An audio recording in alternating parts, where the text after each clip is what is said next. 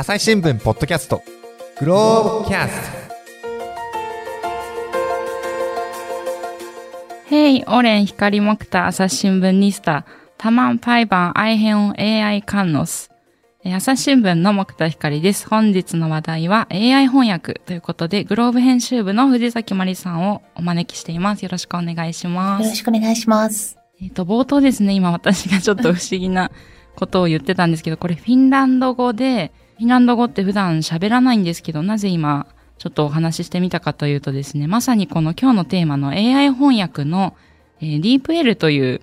えーツールを使って日本語からフィンランド語に訳して、えっ、と、自己紹介をちょっとしてみたところなんです。けど、まあ、ただですね、これ、あ、合ってるのかな、本当に、とか思いながら、まあ、ただな、なぜ私がこう発音できたかっていうと、その音声のあのガイドがあるんですよね。ピッと再生ボタンを押すと、その現地の方なのか、あのフィンランド語の音声で学ぶことができたので、発音も学べてということで、ちょっと初めて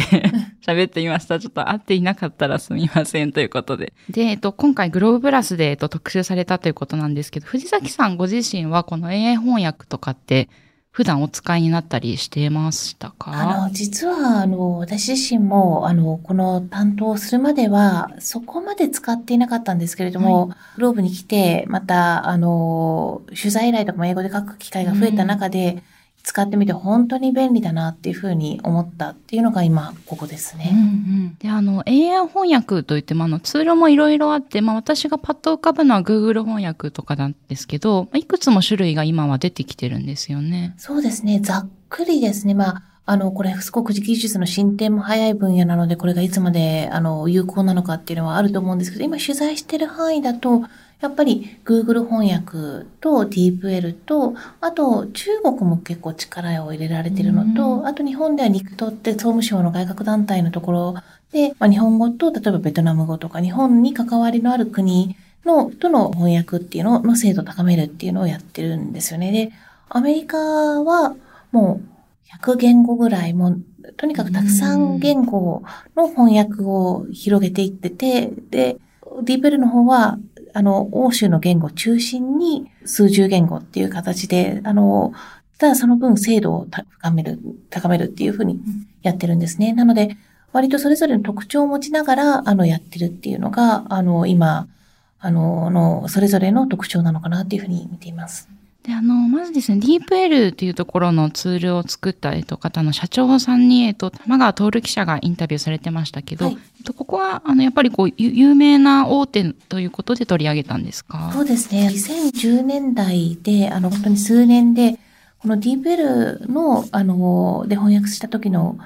精度、うん。日本語、こちらの母語の言語の、その出てくる文章のレベルっていうのも上がってきてるっていうので、あの、そこがやっぱり革新的だっていうふうに注目されてるっていうところで多分 DeepL を取り上げられることにされたんだと思います。うんうんであの日本語が対象になったのは2020年ということではい。で実は、えっと、日本の市場も大きいんですよね。そうなんです。やっぱりあの、ドイツと日本っていうのがひ非常に大きく、あの、使ってる国みたいですね。であのドイツに次ぐ2番目ということでしたよね。こうしたこう技術の背景にある、なんていうか、いつ頃からこうした自動翻訳っていうのはできてきたんですか？そうですね。国立研究開発法人情報通信研究機構フェローのですね、あの、住田栄一郎さんにも、あの、伺ったりとか、ご本を読ませていただいたり、取材させていただく中で伺ったのが、古くは、あの、最初のきっかけは、第二次世界大戦中にですね、まあ、アメリカが、あの、まあ、ドイツの無線通信を傍受してですね、暗号解読技術を使って、まあ、あの、軍事利用をしたっていうところから、もう他、同じように外国語もこういうふうに解読できたらいいんじゃないかっていうふうに考えられていって、冷戦のは背景に、まあそういった、あの、取り組みを始められたと。うんで、一方で欧州では、まあ、やっぱり、あの EU とかの取り組みも含めて、公用語っていうのがですね、やっぱりできていく中で、あの、少しでもスムーズに翻訳できたらっていう期待もあったり、日本も日米貿易摩擦の中で少しでも情報開示しろっていう圧力がある中で、あの、もう少し、少しでも早くっていうところもあって、それぞれ各国、その、第二次世界大戦後の、あの、国際関係の中で、そういう需要が高まる中で、技術が、あの、作ら、あの、取り組みが始まっていった。で、それぞれの IT 技術に関わって、あの、最初は自動翻訳とか機械翻訳とかそういうふうに呼ばれていたんですけれども、あの、2010年代以降の AI の進展とともに、まあ AI 翻訳とも呼ばれるようになって、あの、精度が高まってるっていうのが今ここですね。あの、今お話にもありましたけど、なので、まあ最初はこの軍事利用っていうところから始まったようですけど、貿易の関係だったりとか、まあいろんな思惑が絡んで開発が進んできた。まあ、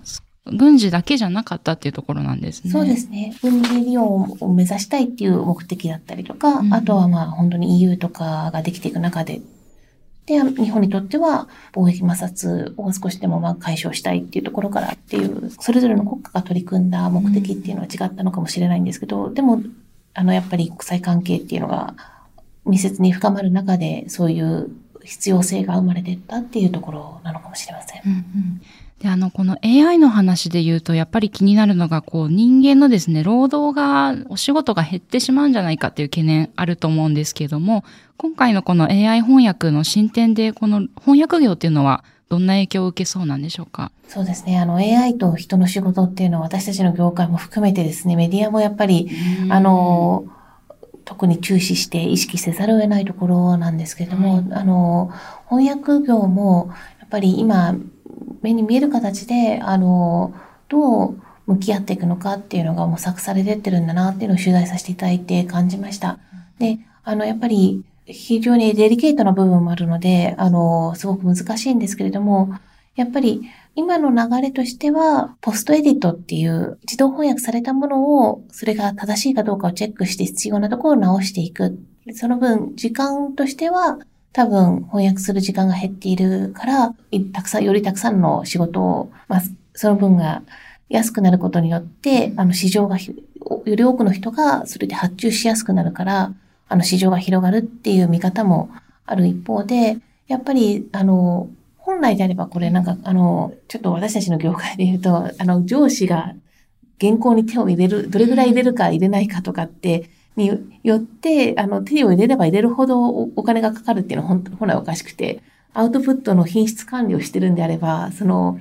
翻訳の質が高いかどう、あの、だ大丈夫かどうかをチェックしてるんであれば、あの、どれだけ手をかけたかだけじゃなくて、うんあの、そこの給与が支払われるべきだっていう考え方も当然あるわけで、そことの見合いをどう考えていくかっていうのは今多分ものすごくデリケートなテーマになってるのかなっていうのは感じます。今のお話にあったポストエディットっていうのはこれ事後編集とかも訳されますけど、なので AI が翻訳したものをそのまま出すと、あのエラーが時々、あのちょっと訳としておかしいものがあったり、まあ、あるいは新しい言葉とかがなかなかこう訳で置き換わってなかったりとか、はいまあ、いろんなことがあるので、その事後に AI が訳したものをもう一度人が見て完成形に持っていくってそういうことですよね。そうそうです、そうです。あの、やっぱり、あの、間違ってし、AI が間違ってしまった時の責任っていうのはどこにあるのかっていうと、やっぱり、それを発注して出す側、例えば、あの、自治体であれば、自治体が少しでも多くの外国人の方にお伝えようと思って訳しても、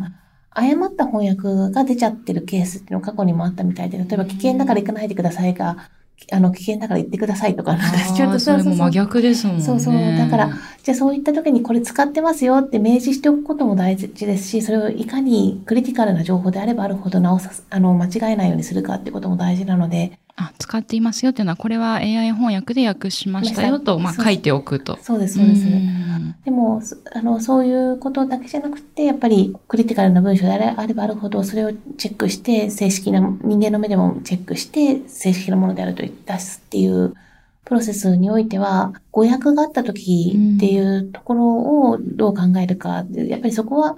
あの、品質管理の面から今まで翻訳してきた人たちがチェックしていくべきなんじゃないかっていうのが、ポストエディットの新しい仕事の発注のあり方っていうところですかね。藤崎さん、あの、国内の日本の翻訳業の方たちにもお話聞いてこられたんですよね。なんかどんなことをお伺いしてきましたか？やっぱりすごくこの、特に DeepL だと思いますけれども、うん。あの、すごく精度が高まっていて、今まで自動翻訳とか機械翻訳って言っても、まあこれだったら人間がやった方が早いっていうところから、うん。やっぱりこれは、やっぱり TOEIC で言うと960点とかそういうレベルの、ね英語はそうらしいですね。そうそうそういうレベルになってきてるので、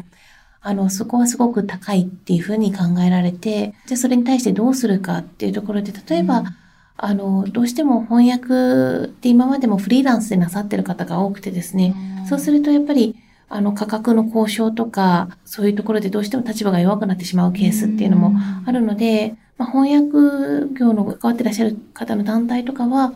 もういかにそこで、あの、機械に置き換わらないような翻訳のそのところを目指していくか、また、あの、ライターとか他の別の業務と一緒に兼務していくかとか、いろんな仕事の仕方をクリエイティブに考えていくべきだっていう風な発信のされ方をしている団体もありますし、あの、翻訳会社さんによっては、大きなこういった、まあ、Google だったりとか DeepL とか大きな会社っていうところだけではできない、その、例えば、こあの、私が取材させていただいたのは、うん、製薬系なんですけれども、うん、そういった、あの、自分たちのオリジナルのシステムを作って、それで精度をより高めていって、生き残りって言い方をされてましたけれども、うん、置き換わらないような自分たちにしかできない業務の作り方っていうのを作り、作り込みをされている会社もありました。今のあのオリジナルのあのシステムということで、まあお話しできる範囲でだと思うんですけど、どんなところがこう特徴があるんですか？そうですね。やっぱりアイロニックな部分もあるんですけれども、あの、いかに、あの、どれだけのデータが積み重なって、それが翻訳の体験があるかっていうことによって、AI の精度、AI 翻訳の精度高まるんですね。なので、あの、とにかく制約関係とか自分たちが使うような文章とかを、あの、読み込ませて、そこ、そこに特化したシステムを作っていく。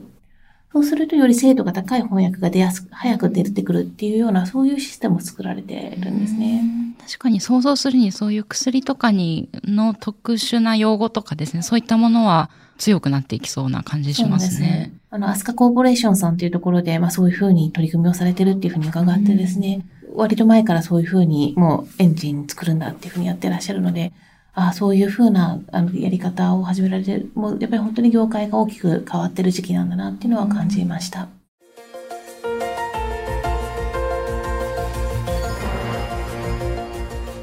朝日新聞ポッドキャストメディアトークもっとなんかやっぱ YouTube 上に誠実な報道コンテンツ作ろうよ。未来への不安とか過去の後悔とかって暇だからやると思うんですよね。前世この人人間じゃなかったんだな。あ、人間1回目だこの人。と思うと大体許せる。てか苦手な人とかいるんですか？ねいない、全然いない。毎週月曜日は伊藤奥山神田のメンツヨな3人が語り合う愛用警戒を配信中。詳しくはメディアトークで検索。先ほど翻訳市場のお話もありましたよね。はい、まあ AI 翻訳っていうのをこう脅威とだけ捉えるんじゃなくて、まあこれによって市場が広まるっていう考えもあるそうですね。そうですね。あの、先ほど申し上げた住田先生とかはですね、やっぱり翻訳ってそれなりにお金がかかってしまうので、例えばこれだけ今海外からいろんな旅行者の方いらしたりとか日本に関心を持っていただいているところがあるのに、あの、例えば地方自治体とか中小企業とかの情報が十分に発信できてなかった部分っていうのもあるかもしれないでもそういうところをよりスムーズにアプローチできれば、あの、発信力っていうのは高められるかもしれないそういう期待っていうのもあるし、それによって、あの、多分、翻訳の仕事そのものが増えていくっていう考え方もあるんだっていうふうにおっしゃってましたね。確かにこう身近に誰もが使える翻訳があると、あじゃあ今まではこう外国語発信してなかったけれども、うん、訳してより広くの人、多い、多い人に発信してみようとか、まあ、そういったことを思う人も増えていきそうですもんね。はい。そうなんですね。それによってやっぱり、今まで翻訳業だと、例えば小説が得意ですとか、そういう専門性っていうところももちろん大事ですし、さっき申し上げたように、機械に置き換わらないとか、そういう特化していくってことも大事ですし、ただ、あの、先ほどのように市場が広がるってことは、今までなかった分野でも翻訳をし、うん、あの、どういうところで分野でもやっていくっていうような、あの技術っていうところも必要になってくるので、やっぱり必要なスキルみたいなところも変わってこざるを得ないのかもしれません。で、あの、今まで言葉のお話をしてきたんですけれども、えー、今画像と結びついて、えっと、漫画を翻訳するようなものもできてるんですよね。はい、そうですね。なんかやっぱり、あの、具体的なところで、例えば、まあ、翻訳のあれが広がるって言っても、えじゃどういういいことがあるのかっていうところで言ったときに、本当にまだ若い、あの方々がなさってる、あの、ベンチャー企業なんですけど、マントラさんっていうところは、画像認識の技術と、あの、翻訳を、組み合わせてですね、漫画の翻訳を少しでも早く出すっていうようなシステムをやっぱり作られたんですね。で、それによって、まあ、どうしてもそのタイムラグが生まれてしまって、先にファンとかが翻訳してそれが出回って海賊版みたいになっちゃった部分が、今までより早く出せれば、あの、海賊版を生まないっていう仕組みもつく、あの、あり方も作っていけるんじゃないかって、そういうふうにサービスを展開されてる企業さんも出てきています。確かにこれ私ちょっと漫画とはずれちゃうんですけども、はい。中国のですね、あの、ボーイズラブの文,、はい。文庫というか小説が結構人気で、うん。まあ、それをやっぱり翻訳するまでにこうタイムラグがあるので、うん。その間にファンたちが、うん。あの、そそれこそ AI 翻訳にこう画像でかけて、うん。で、まあちょっと間違ったところもあったり、なんか本当は悲しい場面なのになんかハッピーな単語が出てきたり、まあそんなこともありながら、まあでも独自にこう翻訳をして、それを楽しむっていう文化がまあやっぱりあるようで、まあ漫画でも同じですよね。まあより早く読みたいという気持ちはとってもファンとしてわかるんですけど、まあ、ただそれが海賊版としてこう出回ってしまって、適正な対価が作者の方に入らないとかですね、まあ、そういう問題があって、まあそのあたりがこの技術によって解決できそうというところなんですよね。そうなんです。で解決されつつあるっていうことと、うんあと面白いなと思ったのは漫画の場合ですね、はい日本の出版社でも話題になるぐらい、あの、翻訳の精度が高かったらしいんですね。で、それはなぜかというと、はい。ファンが翻訳してるから、そのキャラクターにのめり込んでいたりとか、うん。愛が強いので、やっぱり、その、文脈とかも含めて、ものすごい、プロの本、あの、翻訳者が、漫画が好きだからより適正に訳したいと言ってやっていたりとか、そういううん。世界観もあったらしくてですね。だからすごく、その、質自体は良かったみたいなんですよね。うん実は海賊版って。ただそういう翻訳者たちを一人一人で SNS とかで見つけてって、やり取りしてみたんですよ、マントラさんたちが。そうなんです。そしたら、実はもうボランティアでやってたっていうことが分かって、好きなあまりに。でそれだったら自分たちと契約して、うん海賊版やらない代わりに自分たちの手伝いをしてくれないか、チェックとかしてくれないかっていうふうなお願いをして、そういうふうに海賊版を担っていた人たちを、まあ、抱き込んでやってってるっていうところもあってですね。その、スウェーデンとかアメリカとかカナダとかインドネシアとかも10カ国15カ国ぐらい、そういった人たちを集めてですねう、ん連携して今サービスも展開されてると。いやー、すごいですね。こう、敵とみなすんじゃなくて 逆に抱き込むっていうのはなんていうか、あの、心持ちがすごいなと思うんですけど、この人たちあの、東京大学初のベンチャー企業で30代ぐらいの方たちが担ってるんですよね。はいとても若い企業ですね。そうなんです。で、今年新卒で入った方も、インドから新卒の方が入っててですね、24歳のエンジニアの方なんですけども、その方も、あの、ジブリが好きなインド人の方で、でやっぱりおご両親が日本に行くなんてって心配されたらしいんですけど、やっぱりその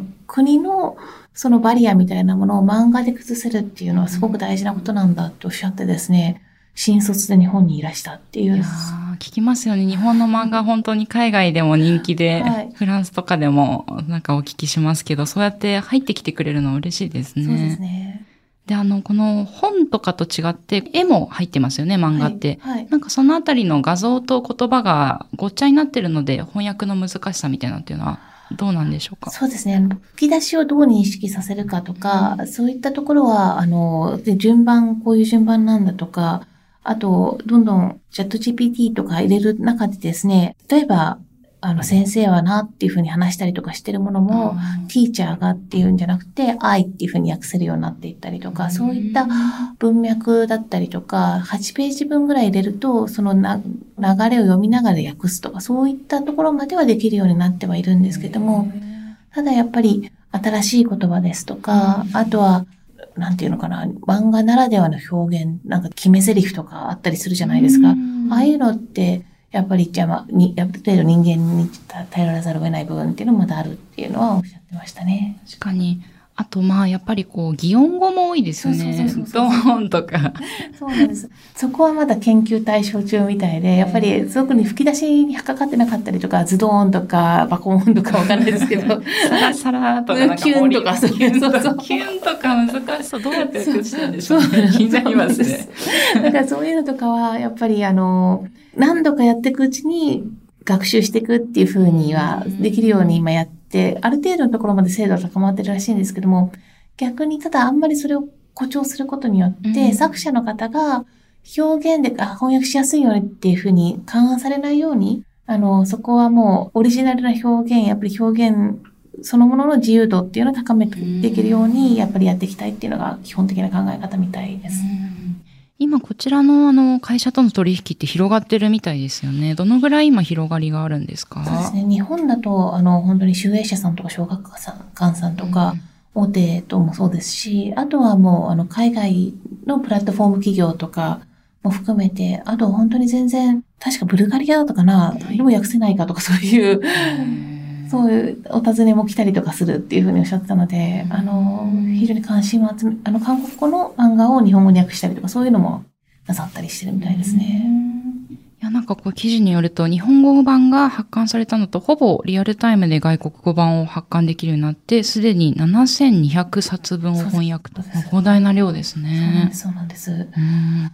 いや、今後が楽しみですけれども、今度は教育のお話にも、あの、行きたいと思うんですけど、私もですね、大学時代、あの、英語を学ぶ大学にはい。行ってまして、まあでもその時は電子辞書を引き引き あの勉強してて AI 翻訳とかは使ってる友達もあんまり多分見なかったかなという感じなんですけど、まあただ今中高大、あと小学校でも広がってるそうですね。うんそうですね。やっぱり、まあ、教育の現場って、私も、あの、実は、あの、もともと実は教員資格もあってですね。でね。はい。で、地方にいる時も教育の取材とかをちょっとやってたりとかした経験もあって、あの、もともと経済部ではあるんですけど、教育はそれなりに取材してきたこともある中で、やっぱ ICT の利用っていうのに関しては、割と奥手な業界ではあるのかなと。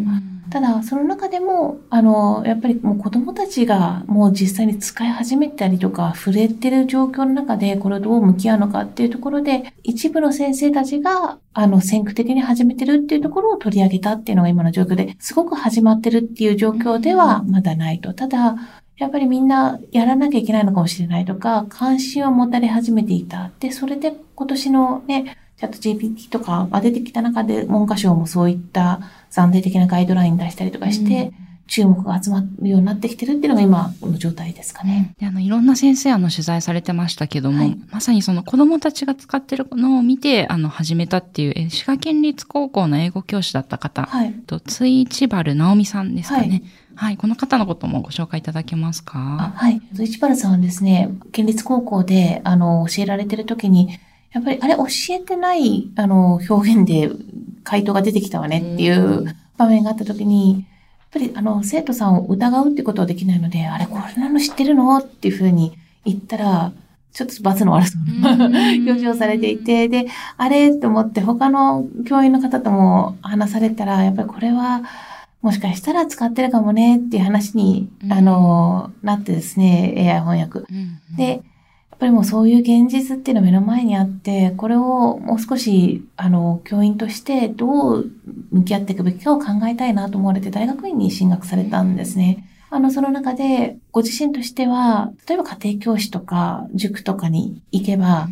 反復のその語学にとって大事なこととかを、あの、やりやすい環境があるけど、そういう環境がない子供にとっても、これはうまく使えばすごく有効なツールになるなっていうふうに逆に感じられるようになったみたいで、で、じゃあそれをどうやって活かして英語教育を変えていけるのかなっていうのを考えて今、あの、修士を終えられて、で、あの、いろんな大学や大学を通じてまた別の高校とかでもいろんな授業を展開されてってるっていうのが今、彼女が置かれて、あの、なさってることですね。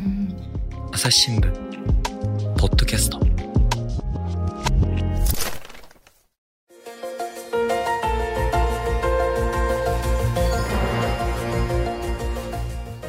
話はつきませんが、続きは次回にお届けします。